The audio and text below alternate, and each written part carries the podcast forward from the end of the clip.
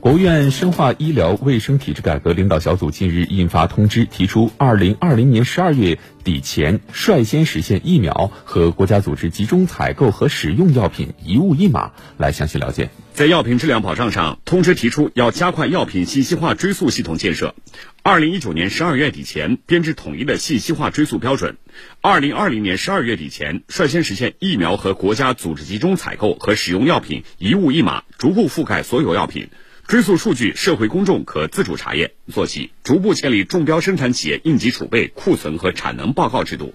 生产企业自主选定流通企业进行配送，禁止地方行政部门和医疗机构指定配送企业。另外，要严格依法惩戒药品采购失信行为，完善市场清退制度。对于出现围标、串标等价格同盟或操控价格以及恶意断供等违法违规行为的企业，依法依规采取取消其相关集中采购入围和挂网资格等措施。